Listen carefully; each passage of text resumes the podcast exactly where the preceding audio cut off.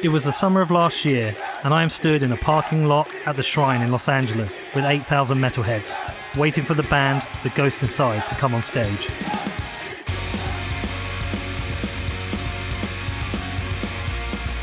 Yes, heavy metal, loud guitars, screaming vocals, and mosh pits. But this isn't any concert. It was the first the band had played in nearly four years. And maybe their last. Because in 2015, their tour bus was in a fatal crash.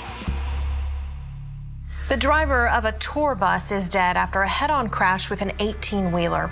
The band, The Ghost Inside, was traveling on that bus in El Paso after a performance in London. It was like a very violent slamming of the brakes, and my eyes, you know, shot open. And before I could even brace myself, like, bam, impact. I like turned and I looked, and the whole front half of the bus is gone. The truck was actually underneath the bus what was left of it. And uh, he calls me and said, "Hey, man, there's been a bus accident for the Ghost Inside." And then he starts crying on the phone, starts tearing up, and he said, "There's fatalities." But I distinctly remember overhearing someone saying, "Like, we have three bodies on the other side of the bus, like dead on arrival." I am Peter McCormack.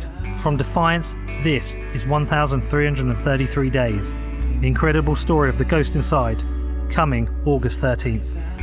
He told me long, long, long, long ago, back before I ever started touring, he goes, You know what?